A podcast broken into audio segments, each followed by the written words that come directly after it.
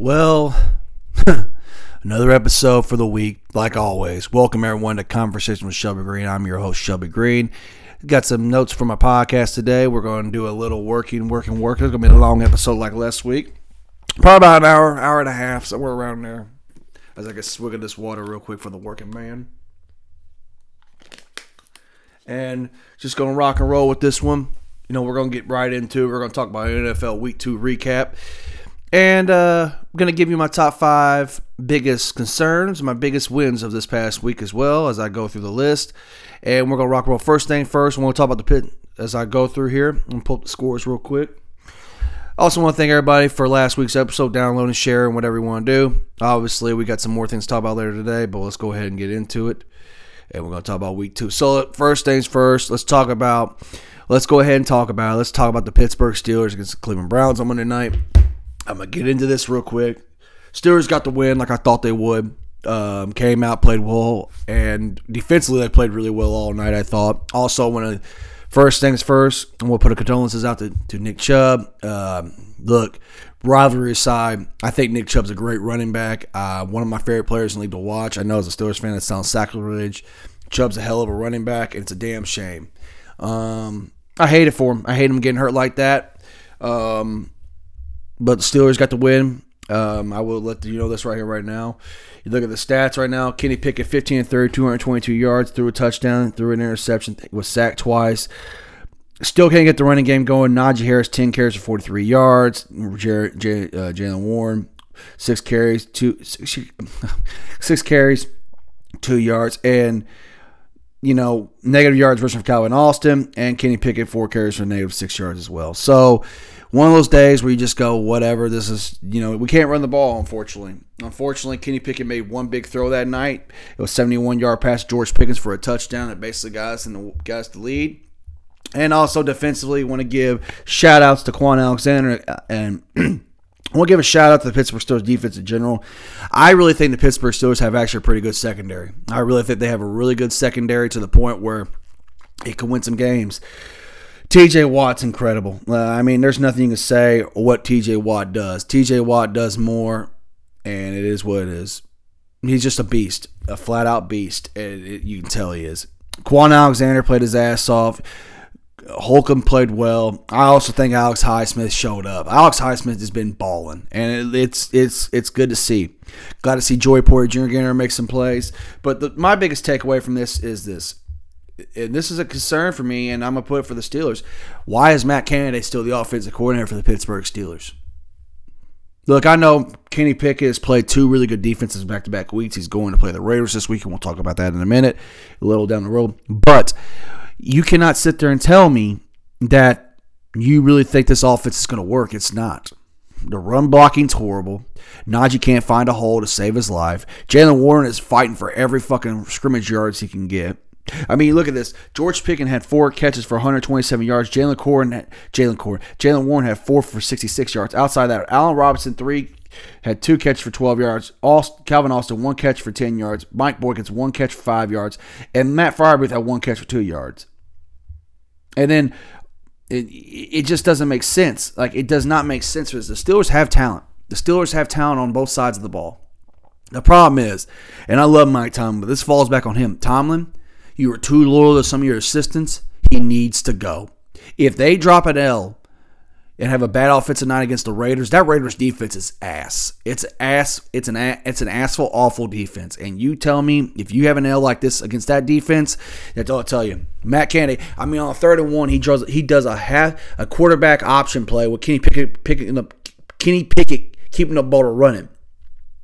I just don't know. Or how about this? Najee Harris gets 2 big yards back-to-back. Gets a 21-yard gain, a 14-yard gain. Give the ball to Warren, gets 3 carries on a 2nd and 7. Then gets it to 2nd and 7. Then on 2nd and 7, you do a wide receiver sweep with Calvin Austin on the outside and gets fucking stuffed in backfield. Give me a fucking break, man. I just don't care. I mean, they need to fire Matt Canada. I've been saying this, and I don't call for people's jobs, but this is enough is enough. Tired of watching this shit, man. I've watched this shit for 3 fucking years with this guy. He needs to go. He needs to go. Back to the Cleveland Browns. Deshaun Watson looks like he is just Not into it. He looks out of sync still. The whole rust thing, well, wait till he knocks rust off. We've got a whole offseason. It's been 2 games. Deshaun Watson has not looked good at all. Ford came off the bench and ran well. The Steelers gave us some rushing yards. I mean, they're going to get some rushing yards with when you got guys like Nick Chubb, who had, before he went out, we had 10 carries, 64 yards, tearing us up. But here's the thing. You look at the weapons that the Browns got. They got Njoku at tight end. They got Amari Cooper. They got Peoples-Jones. They got weapons. They have weapons to throw the ball around to. And Deshaun Watson, now it's on his shoulders because he don't have a safety valve, Nick Chubb. He's got to figure this out. He's got to wake up and man up and say, I got to get this done. So I'm happy with the Steelers getting the win. I'm glad we got a win in our first divisional game in the AFC North. The AFC North is a little down and beat up with injuries. But a win is a win, even though I'm not very happy. Like you said, a win is a win. Since we're going to just go down the total line real quick, talk about the Saints and the Panthers. Let's just talk about it real quick. Then I'll start on schedule and work my way back up. But the Saints and the Panthers, I think New Orleans is going to win their division. I think their division. We talk about the AFC North being beat up. The NFC South is god awful. It's not a great division. I think that Derek Carr is doing okay. But this was more of a game of just defense. Just defensively, things just, Carolina, I like Bryce Young. I think Bryce Young has got a chance to do really well in this league. I think he has no – if you really look at it, he has – Hayden Hurst is a good solid tight end. Miles Sanders is running back. And Thielen is his wide receiver. But outside of that, they don't have anybody really. And I think Frank Wright, who I am a fan of, I think he's a good coordinator. He's a questionable head coach, but I think he could be a real good coordinator in this situation. I was kind of begging the Steelers to go grab his ass this offseason. But Bryce Young does some things that I don't, he's a young rookie quarterback. He's very small. I think he has a good arm, but it shows that he's struggling a little bit, first couple games of the year. I mean, he plays New Orleans, who doesn't really have the best defense. He plays Atlanta last week, who I think does have a really good has a good chance to have a really criminally underrated defense. At the same time, I look at Carolina, I just go, this is gonna be a year 2 rebuild. They gotta take their time with this, but they also got a rookie quarterback. They got the number 1 pick quarterback, and they went with Bryce Young. Now, we're gonna talk about rookie quarterbacks here as this segment goes on. But I just think you need to get Bryce Young some help. And his offensive line, we talk about the Steelers. Offensive line is not the best either. So, New Orleans, I think I want to see them tested. And that's about it. So, let's go roll down the list now. Start this thing off with the Thursday night game. The Eagles against the Vikings. Now, I predicted, I remember correctly, that I said the Vikings would probably get their ass kicked. And I was dead ass wrong on this. I got to give Kirk Cousins some credit. Kirk Cousins is a pretty damn good quarterback. He doesn't have a running game. They just traded the Rams just traded Cam Akers to the Vikings, so that might help, but they don't have a really good running back. Excuse me, guys. As I look at it, but Kirk Cousins played extremely well. 31 of 44, 364, 4 touchdowns. Didn't turn the ball over. I mean, he's got guys to throw the ball to. I mean, the Vikings did turn the ball over. They did turn the ball over 4 times in this game against the Eagles. They had every chance to win it. Jalen Hurts played solid, I thought. Swift was really the big one. He ran the ball 28 carries for 175 yards.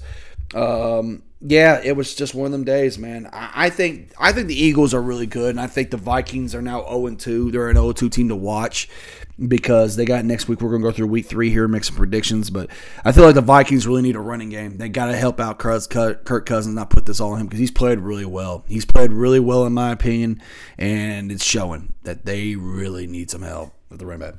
Next game, the Raiders versus the Bills.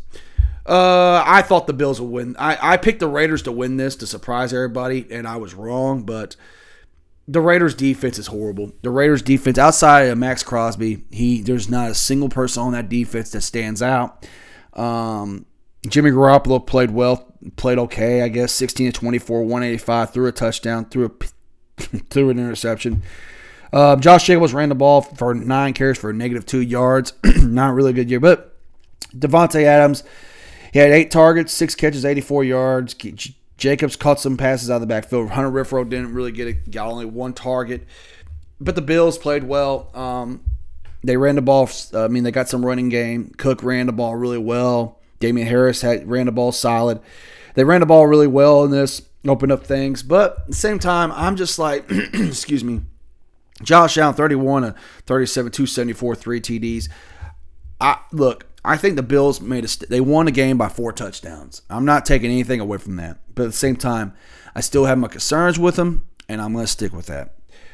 The Buccaneers versus the Bears. Justin Fields, last week I took the Bears to task for not getting Justin Fields ready. And it shows again this week. The Chicago Bears are the worst team in the National Football League. They are the worst team in the National Football League. They might go back-to-back with number 1 picks. They are that horrible. And I didn't expect this. DJ Moore played well for him. I mean, he had 6 catches for 104 yards, so he's getting touches. He got touches this week, but at the same time, they're not running the ball well enough. They can't – Justin Fields is taking too long. He was sacked 6 times against the Buccaneers.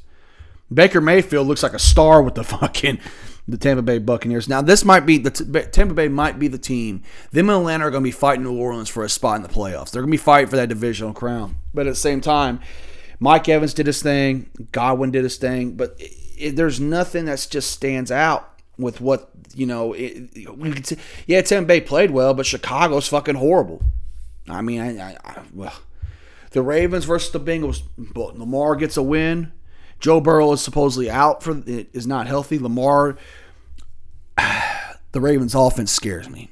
I know the Bengals defense is not really good, but I also believe that their offense can't. I mean, Lamar, the Ravens offense is really looking like a problem. That being said, looks like Zay Flowers is going to be their number 1. Aguilar played well. Fucking OBJ hurt his ankle. Bless his heart, can't stay healthy. But they ran the ball really well. Gus Edwards, 10 carries, 62 yards. Lamar at 12 carries, 54 yards. Hill, 11 carries, 41 yards. So they balance running all over with their three main sources of running right now. The Bengals, Joe Mixon ran the ball well. But the problem is, man, they just don't. Like I said before when I was talking about the NFL a couple weeks ago before the season started, I said the Bengals were going to fall off. I thought their defense, losing Jesse Bates, was big. They don't have really a playmaker on defense. Eli Apple's okay, but he ain't really nothing to stand out at. And Mike Hilton's solid, but outside that, it's just nothing there. And, of course, you know, you look at Joe Burrow. Joe Burrow did not play. I don't think he was in training camp. He was injured. Guy's new contract. They didn't look well against week one against the Ravens against the Browns, and then they lose the Ravens. So the Bengals start out 0-2 in their division. Joe Burrow's going to be out for some weeks. So the Bengals might turn around. We're going to go through let's look at Cincinnati's schedule in the next coming weeks. Joe Burrow's supposed to be out. They're saying as I'm waiting for my phone to boot. I mean, they got the Rams at home. Then they go at Tennessee, at Arizona. So the next 3 games, and then they play the Seahawks, and then they got a bye week in week 7. So their next 4 games, they might win 2 of them. Depends on what's going on. But at the same time, they're struggling right now, and they got to get healthy. Next game, Chargers versus the Titans. Tennessee gets the win here. Tannehill played a lot better than did last week, I thought. Obviously, you look at Derrick Henry, 25 carries, 79 yards. I mean, they're going to run him in the fucking ground. That's not really good. But at the same time, this goes more, and then Tennessee made plays to win this game. You look at the recap. I mean, Chargers played from behind, really, in this game. Tennessee came back and win it. But here's the thing. I look at the Chargers. There's no reason why that team should be 0-2. There's just no reason why. Justin Herbert, they don't have Eckler. They're beat up. But when is enough? We're going to sit there and say, you know what, Brandon Staley – do you know what you're doing, actually? Do you really know what you're doing? Because this team, there's no reason why back-to-back weeks this defense is giving up these amount of points. Miami, I understand, man. I mean, they got Tyreek Hill, Jalen Waddle, Tunga Tuioloa, Raheem Morris. They got some guys, and I get it. The Titans, though, not knocking Tennessee. I'm just saying offensively, you look at their talent, their challenge. Outside, their whole thing is run the ball with Derrick Henry. Now, Tannehill did play well, but you look at these numbers by Tannehill. Ryan Tannehill went 20 of 24 for 246 yards against y'all. Are you fucking kidding me? Mm-mm. Next game is the Colts and the Texans. Look, I've said before, I'm an Anthony Richardson guy. I think he's money. But him getting hurt, look, I know you're 6'4", 240, 250 pounds, dude, but you got to get down. You're in concussion protocol already. The Texans, C.J. Stroud threw 2 touchdowns. They were in cleanup time, but there was nothing that made me say whatever. So the first showing of the rookie quarterbacks on each other, Richardson goes out, Minshew comes in and handles things, but they ran the ball well. But, you know, Zach Moss ran the ball well. But let's be honest, Houston, outside of Chicago, who's a worser team? The Arizona Cardinals, the Houston Texans, and the Chicago Bears are probably the 3 worst teams in the NFL right now. They're horrible. And it's just so whatever on that win. Seahawks and Lions. Seahawks are a team. The Seattle Seahawks, and we're going to talk about the Rams here in a minute, are probably the 2 teams with them and the Rams that can challenge the 49ers in the division. Now, they're not going to win that division, but they can challenge the 49ers. Offensively, Geno looked good. Geno looked really good. Got the ball out, made some big plays down the stretch, was clutch in overtime. Jared Goff played well. I mean, it was just a shootout between these 2 teams. Defensively didn't matter. And at the same time, you know, I picked the Lions to win this game. So I was wrong, but you know, hey, I mean, Geno Smith is the reason why he won. I think there's a reason why Pete Carroll went with him and got rid of Russell Wilson. There was a reason. The Chiefs versus the Jaguars and Chris Jones playing made a difference. Defensively, I think the Chiefs' defense is really good. They shut down the Jaguars in the red zone 4 trips. Couldn't get any offense going. Trevor Lawrence did not play well. Old Sunshine did not play really well at all. And they couldn't really do anything. Christian Kirk did a good job getting out, but they neutralized Calvin Ridley, and it was a problem. Patty Mahomes, the best quarterback in the NFL, 29 of 41, 305, a touchdown and interception. Poncho ran the ball well, 12 carries for 70 yards. But, you know, getting Travis Kelce back in the offense, it matters. Kelce played really well and got a touchdown, so it's like that. It just happens, guys. So Packers and Falcons. I picked the Falcons to win this game, and I got the first real road game. I think I took the Falcons, and Desmond Ridder didn't do anything really spectacular, but they ran the ball really well, and they created. You know, they ran the ball really well. I mean, you look, they ran the ball for 211 yards.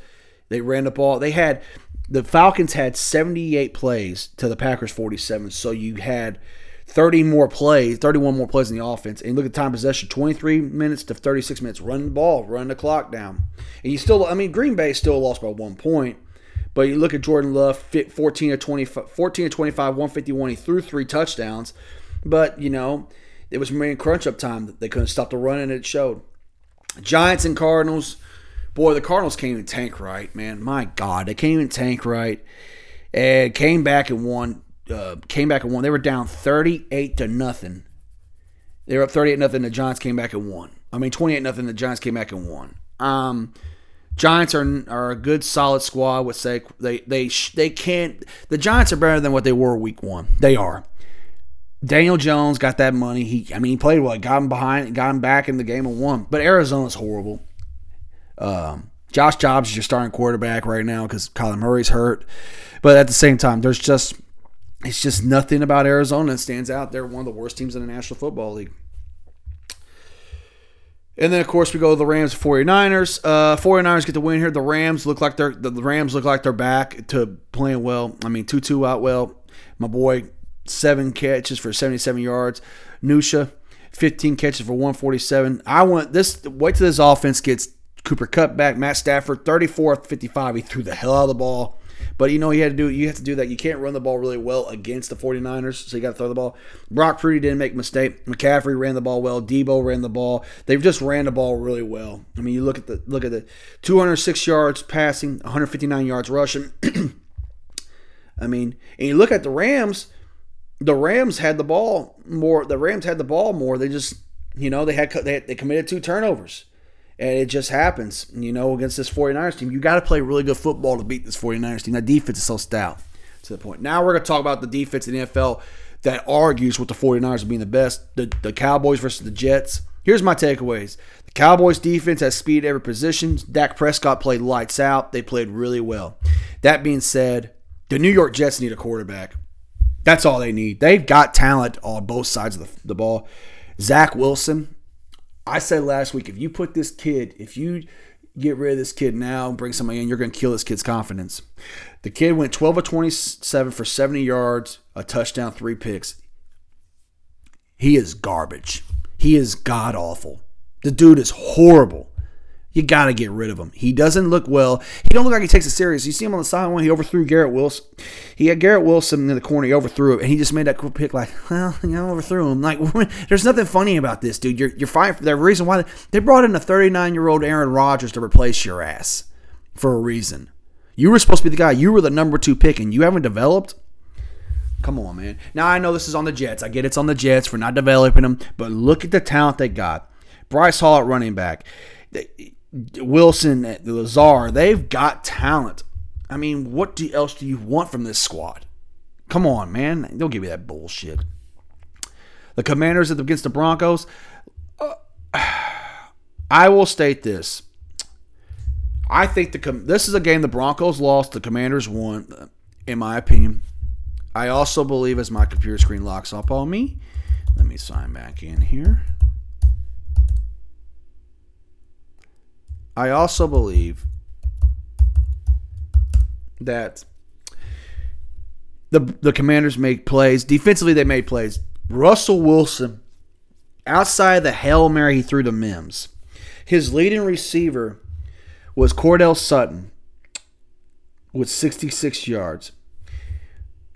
There is no reason that – look at this. Russell was 18-32, 308, 3 touchdowns and interception. Was sacked 7 times. He was running for his life.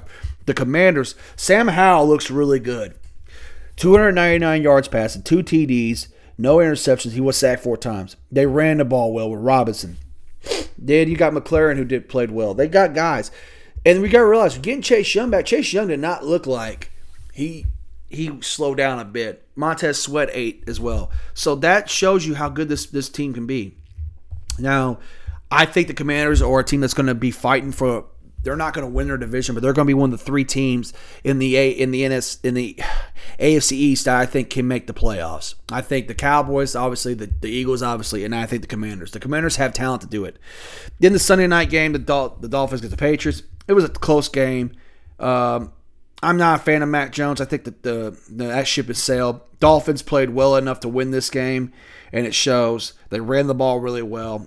Tyreek Hill didn't. He got a touchdown. But Jalen Waddle, 4 catches for 86 yards. You know, it just comes down to little things. I think it was a tight game. It was a tight game, in my opinion. I mean, you look at the time possession, 30 minutes and 19 seconds to 29 minutes, 41 seconds. The game was that close. It was a hell of a Sunday night game. And Miami got the win. So, yeah. So, here's my recap, my top 3 things. I'm going to give you my top 5 things that I loved and the top things that I'm concerned, like last week. Number 5 on my list, I think the Atlanta Falcons defense is pretty good. I think their defense can win some games from, and I think they compete for their division. 4, Seattle had a nice response from last week after getting demolished by the Rams. 3, Lamar's offense looks really good.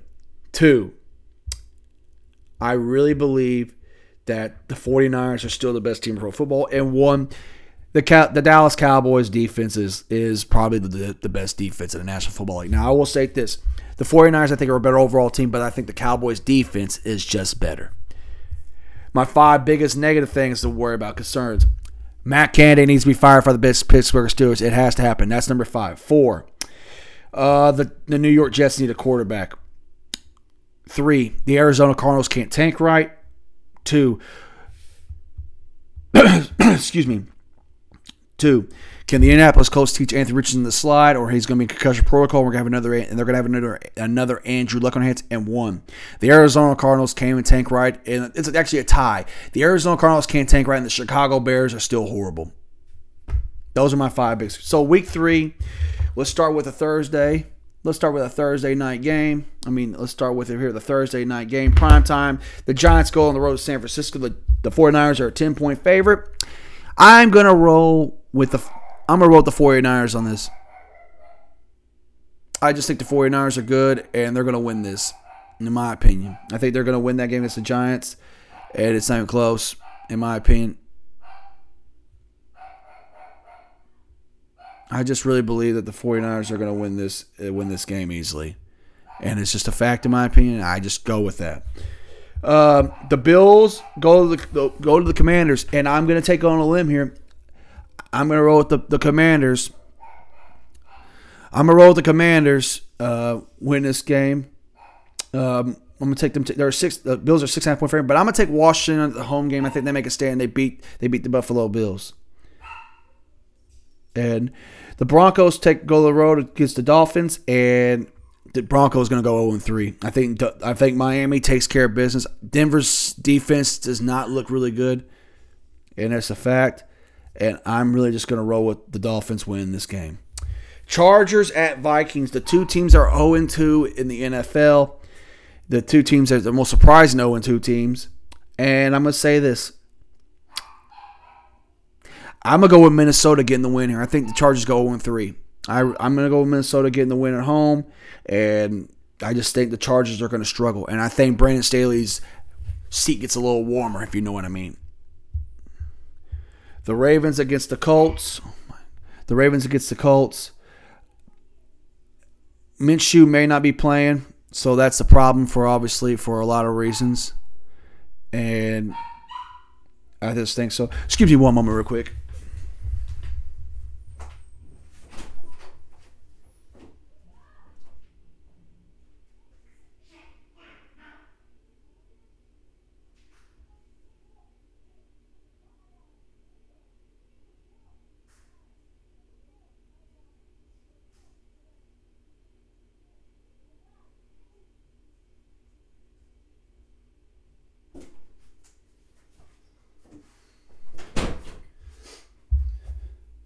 Sorry about that, guys. I can't really pause this on this GarageBand app and just start over again with the editing process for some reason. I had to stop. Somebody was at my front door, knock on the door. Then again, back to what I was saying, Colts and Ravens. I'm going to go with the Ravens at home. I just think the Colts, without Anthony Richardson, they don't have a chance. Jonathan Taylor's still not playing. So I got to go with the Ravens. I got to win. Falcons on the road against the Lions. And you know what? I'm going to take the Falcons to get the win here. The Lions go 1-2. I think the Falcons get the win on the road. Jets at the Patriots. I'm going to roll with the Patriots. I just think the Patriots get a win on the road, on home, a home win against the Jets. I expect a low-scoring game, nothing too shabby at all. The Saints go on the road against the Packers. I'm going to take Green Bay with a win. I think Green Bay gets a win there. Texans against the Jaguars, and I'm going to go with the Jaguars at home. Texans are horrible. Titans on the road against the Browns. I think I'm going to pick. It's going to be a low. I think it'll be a low-scoring game. I don't trust Ryan Tannehill against that front line against the Cleveland Browns, and I'm going to take Cleveland in a low-scoring game. I think they win. Carolina goes on the road to Seattle. Carolina's horrible. They're going to go 0-3 in this one. Seattle gets a win. The Bears go on the road against the Chiefs. Chiefs take care of business. The Cowboys on the road against the Arizona Cardinals. Cowboys should win this one big. Eagles on then we got the two Monday night games. Obviously, we're talking about Steelers last. The two Monday night games: Eagles at Tampa Bay and the Rams at the Bengals. I'm gonna take, in my opinion, and this is where I'm going. I think this Eagles Tampa Bay game is gonna be back and forth. But I also, and I'm not knocking. Here we go with the Baker Mayfield hate. I think Baker Mayfield's gonna have be brought down back to reality. And I'm gonna go with the Eagles getting a win here. The Rams against the Bengals. I'm gonna say the Rams. I just think Cincinnati, they're a 2-point favorite, but Burrow's not playing. I think the Rams get a win here, and I think they go 2-1. Now let's talk about the Sunday night game, which is the Pittsburgh Steelers against the Las Vegas Raiders. The Raiders are a 2.5-point favorite. I expect this to be a really close game. The Raiders and the Steelers, and we know that if you know football history in the 70s, you know exactly where I'm going with. With the 70s and 80s, the AFC was basically confirmed solid, was solid with the was solidified with the Raiders and Steelers rivalry. I mean, the AFC championship games, they ought to know it. But I think I'm going to roll with the Steelers. I think the Steelers get a win here. And I think they beat the Raiders, and I think they go 2-1. I think they can get a win here. I expect for some reason, I think the defense is just going to come to play. I think they can get to Jimmy Garoppolo. I think they can stop Josh Jacobs in the backfield. My biggest concern is we got Devontae Adams and the worry about. But Hunter Renfrow is a really good receiver too. So that being said, it's a first road game for the Steelers. I'd like to go 2-1. I could see us losing this game, but I'm going to roll with faith, and I'll say the Steelers get the win here. I think it's just going to be a tough, tough win for us. But, I mean, the Raiders are not that good, but we should win this game. So that's my Week 2 recap of the NFL. Now let's talk about some college football. Let's get all the way out of the way. Let's talk about the Louisville Cardinals. Let's just get the Louisville Cardinal game out of the way. Let's just talk about the Louisville Cardinals. And I think it's just Louisville got a win. They were up 21-0 against Indiana. Shut out the second half. Didn't come out to play. We're flat. They got a win though. My opinion is this. I just look at Louisville and Indiana and go, you can see the difference of athleticism on the defensive side of the ball. You look at Indiana's offense, they've got weapons. I don't understand this. Why doesn't Indiana put money into their football program? Why don't the boosters and the alumni go to the athletic department in Indiana and go, hey, we got a good chance. We got a solid foundation of football pieces. Can we do something? Their quarterback, I want to talk about this. Their quarterback, Trayvon Jackson, I think his name's 24, 34, 299. He played really well. You know, he threw the pick, but he threw a touchdown. He was the reason why they got back in this game. Now, Louisville, Jake Plummer, 13-23, 238, threw a touchdown and an interception. Here's the thing. That interception he threw was a deep ball to Coleman, and Coleman dropped that ball, and it wasn't his fault. But I will say this. Giles Jordan looked really good. Thrash looked good. I thought in spots Guerrero looked good. Offensively, Louisville has weapons. I also think that they have a really good foundation on defense. We got to get to the quarterback. That's the problem that worries me. But a win is a win. They played 2 neutral site games in the first 3 games of the year. They played in Atlanta and then Indianapolis. So, I mean, a win's a win, y'all. They got Boston College this week, and I'll give you my thoughts on that. Going through Week 3, Colorado State. All right, let's just talk about this real quick and get this out of the way. There weren't a lot of big games to talk about. There weren't a lot of games to just make you go, all right, like this was a big one, blah, blah, blah, blah, blah. But, you know, Florida beat Tennessee. There was a fight with that one.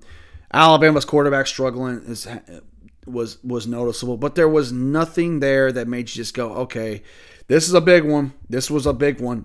Colorado State was the biggest thing in college football this week. This was a bad week. 3 was actually really bad. This is one of the worst college football weeks I've seen in a long time, and I've watched some. I mean, I'm just saying it from standpoint. It was a good game. I thought Colorado came out, did not play. They didn't. They thought they were going to blow out Colorado State. Colorado State was in this game. That being said, I look at this and go, the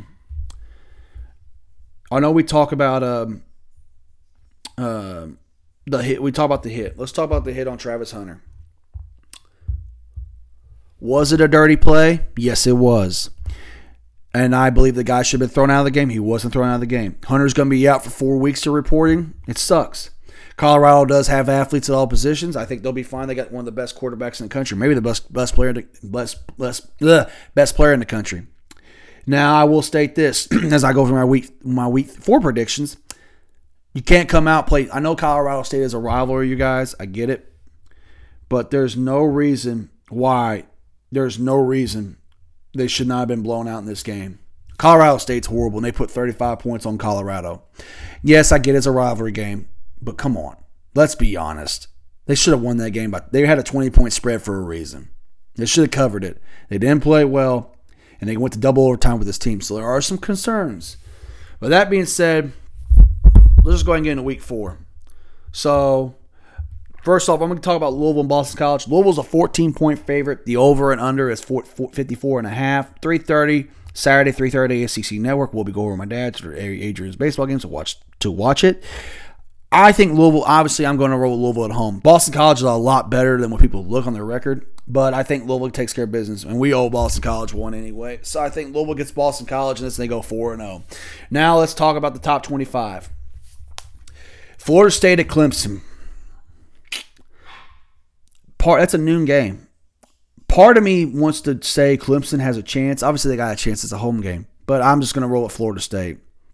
I'm going to roll at Florida State getting a win against Clemson, and that's where I'm going to go. And all of him, I forgot to mention.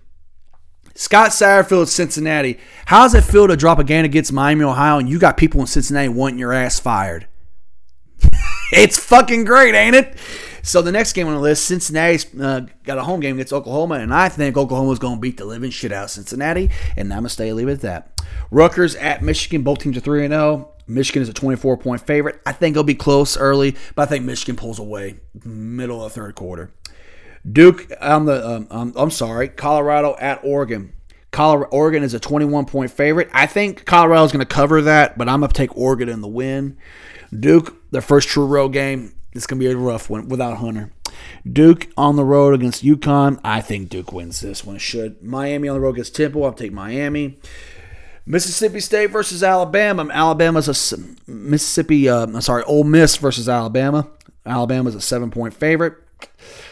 I'm gonna be roll tide on this one. I think Alabama gets a win. Their quarterback struggles worry me. Lane Kiffin has a hell of an offense, but I think Alabama gets a win here.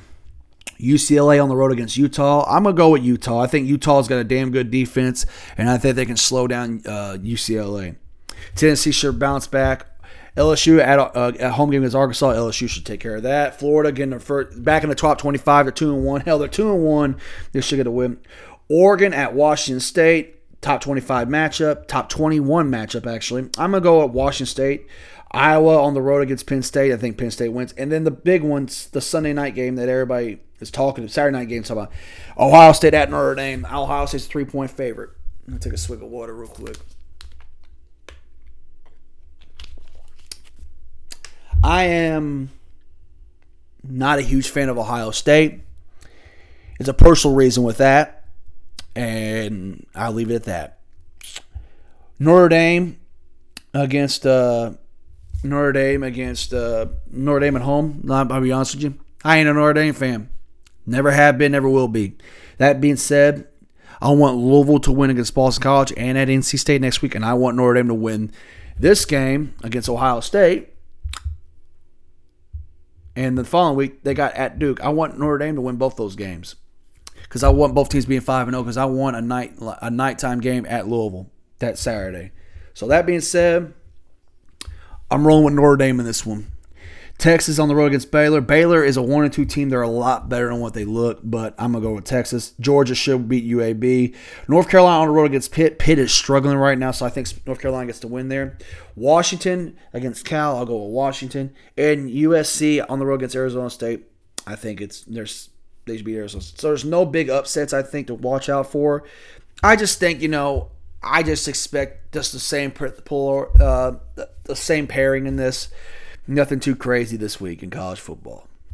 Now, I would be remiss we didn't talk about Louisville basketball real quick. Louisville's schedule has been announced. It was announced this past week. And I'm going to pull it up for you guys real quick. Oh, by the way, since we're talking about Louisville basketball, what could have been, this is from 35KY Sports, the Trenton Flower point guard experiment in Atlanta is over. The Flowers, the former Louisville basketball pit stop wing, and the NBL's 36ers have agreed to move to the wing will be more beneficial. The 36ers are now targeting an important import playmaker. And like I quoted this on Facebook, share this, laugh emojis, good job by his parents. If you know them, then you know, hashtag go Cards. Be careful.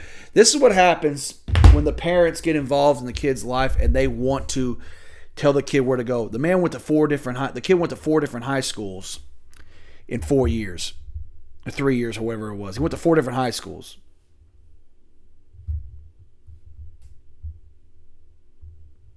And I will continue to say this. And I will continue to say this shit as I pull up the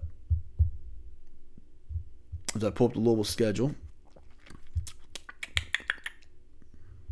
As I'm looking for it, I would say this. Kenny Payne was right in the long run, but not fucking pressuring the thing and making him stay. He basically said, you know what? It is what it is. You know what? This is what happens when you get parents involved that tell the kid, oh, the grass is greener here, son. Let's go get this bag. Let's go get this bag. Let's go get this bag. Let's go get this bag. Let's go get this bag. Let's go get this bag. Let's go get this bag. And once again, Kenny Payne was right about that. Not once again, excuse me. Kenny Payne was right. He didn't kiss this kid's ass. The kid thought he was going to be a point guard. He went, you, how the hell do you think this is going to work? You commit to University of Louisville as a junior out of high school. You're going to be a senior this year coming in, so you commit a year earlier. You go to Louisville, where you know you're going to play with the wings they got and the ability to play the ball off the wing. There's going to be multiple ball handlers. You want to be a primary point guard. Why? You remember when the media tried to spin it that the whole Eli Ellis and Scott Clark thing? How does that make y'all look right now? Anybody want to apologize for that? Making false accusations like you were? Like the Louisville media has sat there for the last year and a half and ran their fucking mouth. Calm down, Shelby. You're getting off tangent.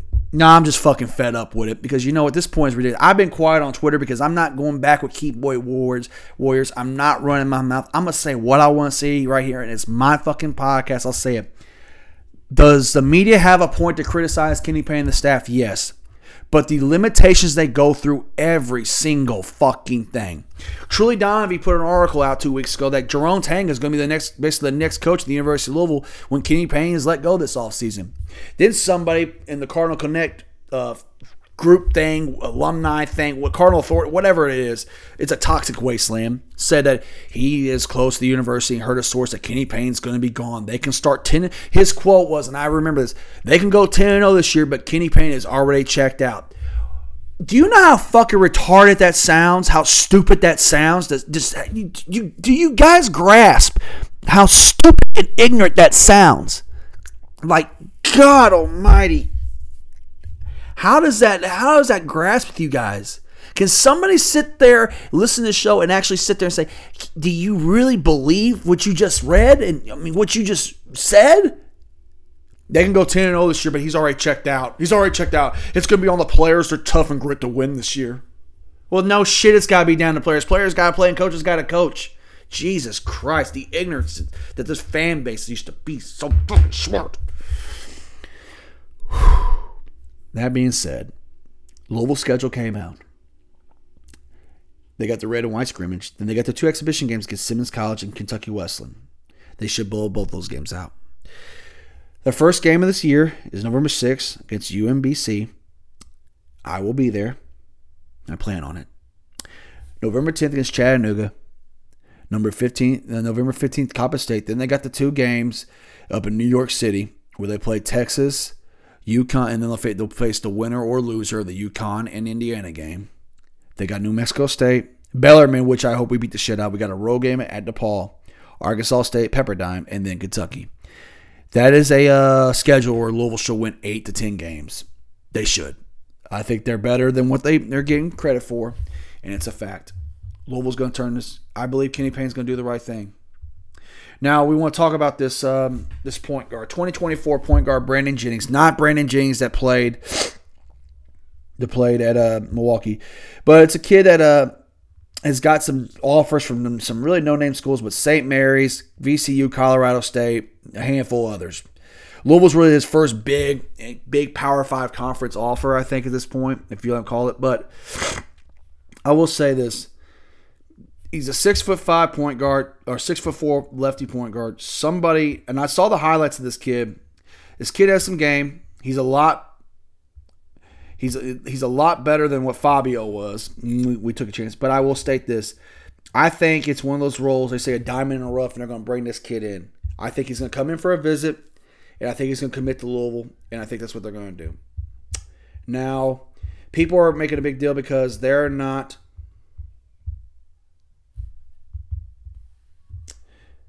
Now people were sitting out here saying, well, he's not ranked. This is BS. Blah blah blah blah blah.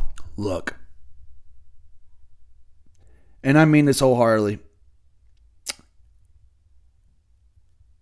I don't really believe, in my opinion, that you can sit there with a straight face and tell me that you don't believe that Kenny Payne's going to land somebody. Remember, people say, I was told Kenny Payne's going to pick a 5-star talent. Well, 4-win season was supposed to happen, guys. Kenny Pickett was supposed to come in automatically and have an impact, but the ruling had effect on us. And it is what it is. It affected us. I don't care what anybody says. Ethan Moore and all those other guys on the radio, the Louisville media, sorry, I apologize, Ethan, not to throw your name in this. All the Louisville media that had been reporting that, it doesn't matter. People are also in their feelings that Kenny won't even give the media a talk. Won't even speak to him. Why would he? He went to John Rothstein's podcast and went on there and talked to him. Why would he go anywhere else? He went on Rothstein's podcast to give an interview. The media, well, it's BS. It should have let the fans know what's going on. Look, man, I don't want to know anything. Stop talking. Get to work. I want to win. I don't care about talking. Let's win. Plain and simple. Well, if it could be 10-0, check out. What the fucking ignorant, stupid. Fucking stupid. That being said, I like the scheduling. I think it's a soft schedule. We should win some games. Plain and simple. A lot better season. I think they can win some games. Now let's talk a little wrestling talk as we're going to end this show on that. And I got to talk about my YouTube channel. And then we're going to get out of here. So here's the thing.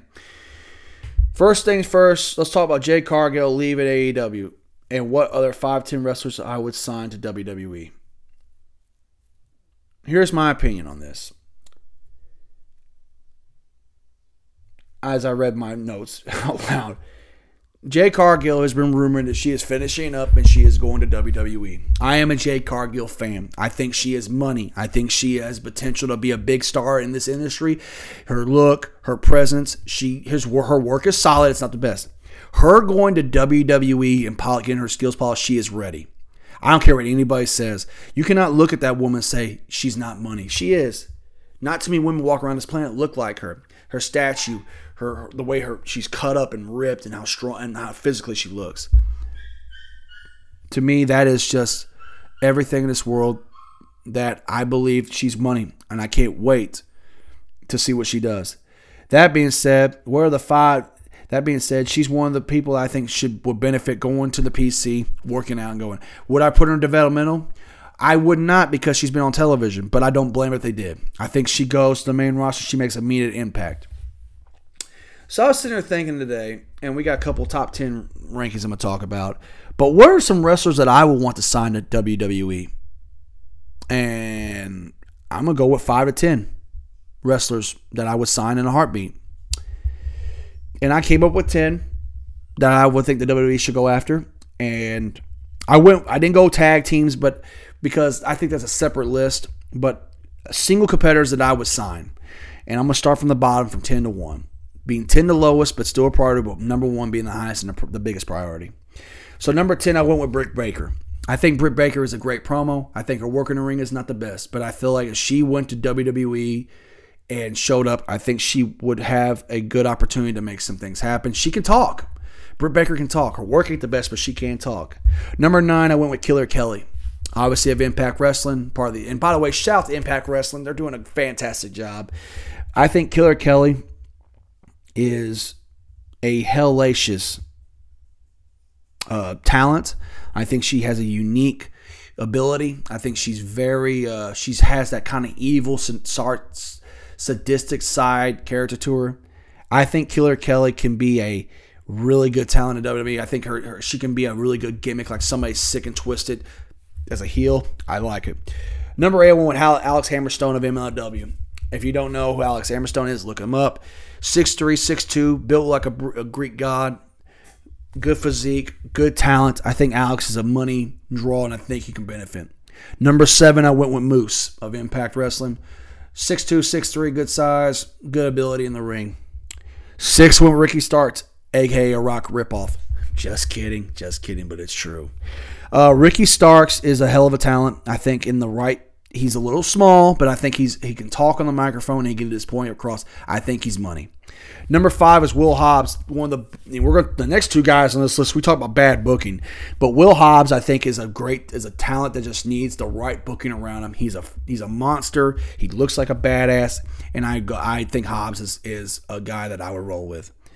Number 4 is Wardlow. Anybody knows me knows I'm a Wardlow fan. His booking has been atrocious, but I think if he goes to WWE, he could be money. Number 3, Josh Alexander, the walking, was it they call him the walking weapon in Impact? One of the best technical wrestlers out there, has a great ability in the ring. I think he would be really good in WWE. I'd love to see him make a jump and go. I think he'd be a great talent. Number two is Jacob Fatu, hands down one of the best athletes out there on the independents. Part of that Samoan bloodline, can do anything he wants in the ring. And in my opinion, he can just do anything he wants. And it's a fact. Jacob Fatu is a beast, and he needs to be in WWE. And number one, I went with MJF. Obviously, MJF is the guy that I would love to see in WWE. Great promo, great athleticism, and it matters the most. Excuse me real quick, guys. Excuse me one moment.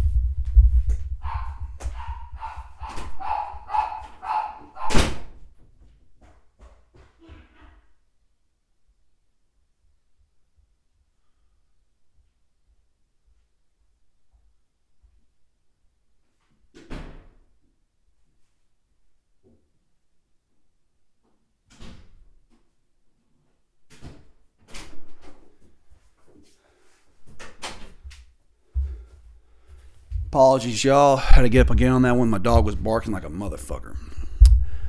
Well, my kid's dog.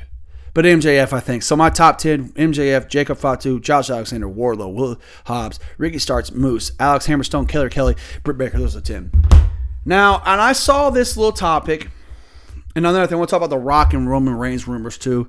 Look, some people are making a bigger deal than what it is. There's a guy that's on Sirius XM, he does a show at Bully Ray, Tommy Dreamer, and Mark Henry, but he went completely off on the whole Rock and Roman rumors about how it's disrespectful to the business, WWE doing that, it's disrespectful to Cody. No, it's not. They had a plan in place that Rock was going to come, and it fell through. That being said, I would love to see the Rock and Roman at WrestleMania next year. I'd rather see Cody finish the story, quote unquote, but it's about business. Endeavor buying WWE is about one thing: money, and that's the facts. It is what it is. Now, that being said, get off that for a little bit. But here's the thing: there's a wrestler, a former professional wrestler, who has a show. His name is Dutch Mantel. Dutch Mantel had a thing where they're talking about greatest world champions ever, and he gave a top 5 list. And I sat there and said, you know what? Maybe I ought to do this weekly, these little top 5, 10 rankings. But I came up with my top 10 pro wrestlers that never won a world title or world championship. I came up, and I had 15, but I sold it to 10, and I gave 10. And I gave 10 as I forgot to put one more in there, but it's done. I came up with 15, so I sold, but I came up with 10 and 5 honorable mentions. Now, the fact is, if you were a WWE world champion, WWF, WWF territory days, NWA, WCW, ECW, AWA world champion, you're disqualified from this. So my first of the honorable mentions, I got 5 honorable mentions, and here were their honorable mentions I came up with. Wahoo McDaniels, who was, territorial-wise, one of the greatest wrestlers, a greatest chop in the history of wrestling, one of the greatest Indian wrestlers to ever wrestle, and was a badass. Wahoo would have been a good world champion. Ray Stevens, the original, you know, the classic turnbuckle bump that Ric Flair and Shawn Michaels did? Ray Stevens invented that. Ray was, at time, the best worker in the business for a 15, 20-year period, and, of course, Ray was he was a great worker. There's not a lot of footage out there about him, but if you read about him, you knew the money he drew in the 60s in San Francisco and that territory of Pat Patterson and the stuff he did in the AWA with Nick Bockwinkel and Bobby Heenan. He would have been a good world champion. And actually, the next one I came up with was Nikita Koloff. Now, look, Nikita wasn't the best worker in the world. I know that. But he had, in the 80s, with that good size and the rushing nightmare gimmick with, of course, with the whole, with Ivan Koloff in his corner. I think if they were in the Crockett's, he was never going to win the world title because of Ric Flair in the 80s and Dusty Rhodes. And the other guy I got here on my honorable mention that was going to get the belt, but we know what happened when I announced his name, and what happened. And Ronnie Garvin got the world title, which I'll never understand. But If he was in the WWF at the time against Hogan, I think with Ivan Koloff, it would have been a cool gimmick to see Nikita Koloff, the Russian Nightmare, win the world title against Hogan and get a run with, get a little 6-month run. I think you could have done it. You think you could have passed the torture, but back then they didn't do that. But I'm saying, just fantasy-wise.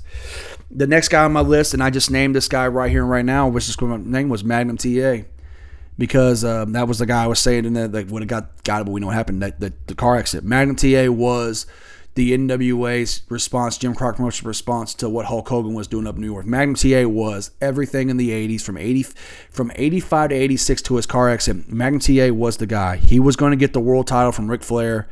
Down the line, he was going to win it. And unfortunately, we all know what happened. He got hurt in that car wreck, and he never wrestled again. And my last name, and this might shock some people, but a guy that never got a world title because he was a tag team guy, but there are a lot of fans out there who will nod their head, Road Warrior Hulk. Here's why. Road Warrior Hawk would have been a good world champion. He would have been. Hawk could work. He could talk on a microphone.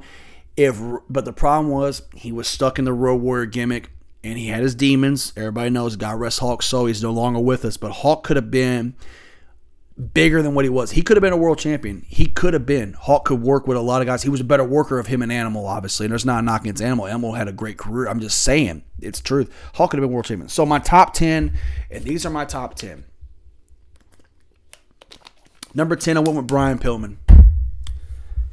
I think Brian, as a babyface chasing the world title, what he was, the Flying Brian gimmick, but then it becomes the loose cannon gimmick after he wins it and becomes a heel, and having a babyface chase him. I think Brian could have been a really good world champion. I know his size was issues, but Brian for the time he could have worked because he could talk. Brian could talk for a guy his size. He was the one in Monopoly.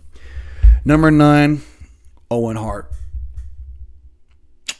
Owen could have been a world champion. Anybody knows it. I think anybody knows that he would have been a really good world champion. See, back then, I hate to say back in my day, but back then, the world title didn't switch as often as it does now. I know Roman has held the belt for a while and other exceptions. But, yeah, I would roll with, I really believe that that Owen Hart has got a chance. I think Owen would have been a good world champion. Number eight, I'm going to go with the British Bulldog, Davey Boy Smith. Absolutely, I think British Bull Davey could have been a world champion. The one thing that held Davey back was he couldn't talk. He was not the best talker in the world, but I think, and also you could not work his system. I mean, Davey had long times working long programs with people because he wasn't really good on the microphone, and that's been well documented. He was in a great tag team with the British Bulldogs. I mean, he had a good heel run in the late 90s, the mid-late 90s in the WWF. He hurt his back in WCW real bad. Everybody knows that. And he passed away. I think it was 2002, 2003. He passed away. He's been dead for over 20 years, unfortunately. But the Bulldog would have been a good world champion, I think.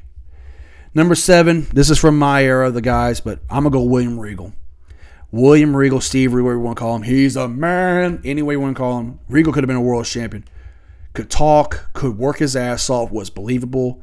Could have been a great world champion, in my opinion. And Regal's very slept on. Now, the top 6, this can go either way. These guys went back for it. But number 6, I went with Roddy Piper. And some people will be shocked I had him that low. Could Roddy talk? Yes. Could Roddy get heat? Yes. Was Roddy one of the all-time greats? Yes. The one thing that was going to hold Roddy back for me, the same principle with Road Warrior Hawk. No, with Nikita Koloff. Not comparing it to him, just saying in general. Roddy's work in the ring was not that great. Roddy was not the greatest worker in the world. Now people say, well, what about Hogan? Hogan was 6'5", 300 pounds, jacked the gills. Roddy was small for that time. Roddy was considered a small guy in that era. And that was a fact. And I appreciate the text, Barry, but I cannot talk right now. But that's what I would say. That's what I would go with number 6. Top 5. Number 5, I want Jake the Snake Roberts. Jake could be a great world's champion as a heel, with that the whole snake gimmick of being sneaky and being evil. Jake could definitely be that guy. He could have done it in a heartbeat, I think. But Jake also has been, Jake's has problems. But Jake could work. And Jake's psychology has been great for world title matches. Number 4, a guy that from my era people would absolutely say this number 1, Scott Hall. Scott is probably the guy on this list that probably deserved it. But unfortunately, Scott's issues were, like Jake's, was substance abuse. And unfortunately, man, it just, you know, Scott's no longer with us, and I hate that, but it's the truth, unfortunately. Scott could have been a big help. And could have been a good world's champion and good talker, good worker. And remember, Scott Hall was 6'6", was what, 6'5", 6'6", 6'7". He was 200. He was in great shape always, had a great look. Scott could talk his ass off. Scott could go. And I really think it would have been a really, really cool thing to see Scott Hall as a world champion. And top three, and these were no-brainers for me, but you can argue whatever you want. Number three, I went with Paul Orndorff, Mr. Wonderful.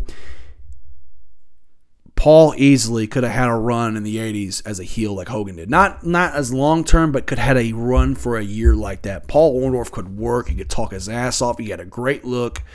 He had Bobby Heenan with him. I mean, Paul could have been a good world champion, and Paul Orndorff was tough. You didn't have to worry about people fucking with Paul because Paul could whoop your ass. Paul Orndorff was tough. I mean, there's a story about him and Vader getting a locker room fight, and y'all can go look that story up. Number two, these were my top two easily. Number two, I went with Ted DiBiase. Ted DiBiase should have been a world champion. There's reasons why he didn't get it. Just backstage booking issues of always and timing too. Ted could have been a great NWA's world champion. He could have been a great WWF champion. The $1 Million Man gimmick was awesome, but of course we all know Ted DiBiase didn't get the world title. He's always the one like, Ted DiBiase never got a world title. But my number one, and I know some people are gonna say make a little comment, but I'm gonna go with Rick Rude. Here's the thing: there was a time where WCW had that international heavyweight title. And I get that everybody says, well, that was his world title. Rick Rude, that world title, that heavyweight title in WWE was never recognized as a world championship. It was just recognized as a belt, a heavyweight title. It wasn't recognized by the world or anything else, so it does not count. Rick Rude is my number one. You cannot tell me Rick Rude is a heel with the talk, the sweat hogs, the look, the physique, the work rate, the believability. You don't think Rick Rude could have been a great world champion? Rick Rude would have drew money for ages. And in my opinion, he's one of my favorite wrestlers of all time. I love me some Rick Rude. I always have loved Rick Rude. God, in my opinion, and he's got it's the greatest body in the history of wrestling, physique-wise. I mean, it's not even close. Didn't have no fucking legs. His legs were small, but upper body-wise, he was fucking ripped. And yeah, so he was on steroids. Doesn't matter. Everybody was on the gas back then. Doesn't matter. You still got to put the work in to get that shit. So before I end my show, guys, I want to talk about this one thing, and I'm going to say the YouTube channel. I have been promoting it on my Facebook and social media accounts, my TikTok, everything. And I am very, very excited that this YouTube channel is going to happen. October 1st is launch date. I just got more equipment in. I've got my mic, I got my stand up over here. My placement for my phone came in. My audio equipment is my microphones. I got a terabyte, I got my terabytes over here. Hook up. Just getting the process down and the editing thing is gonna be the issue, but it's gonna be rocking and rolling. I will have more. I will have a video up October 1st. I will just let you know the first video of the YouTube channel will be just an introduction of what this channel is going to be about and everything else, and then I will go from there. But that being said, this podcast ain't going to change. It might not be a weekly thing if it becomes too much, and I might have to pull back a little bit on this. Maybe I might just, you never know what can happen, but I will know one thing. The YouTube channel is something I've always wanted to do, and I'm very excited to bring it to you. And it's going to be a good time. That being said, guys, as I close this show with another long episode of Conversation with Shelby Green, sit back and enjoy the weekend. And just remember one thing. I don't bullshit. I just tell it like it is. Straight up. Have a good one, y'all.